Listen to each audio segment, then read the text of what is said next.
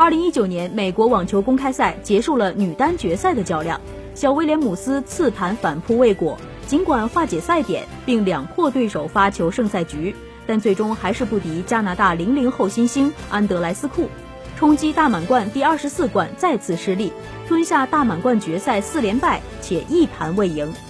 安德莱斯库为零零后夺得单打大满贯首冠。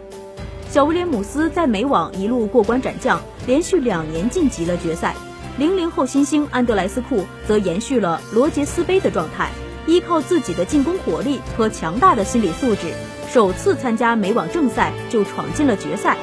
两人在美网热身赛罗杰斯杯决赛刚刚相遇，小威打了四局之后因伤退赛。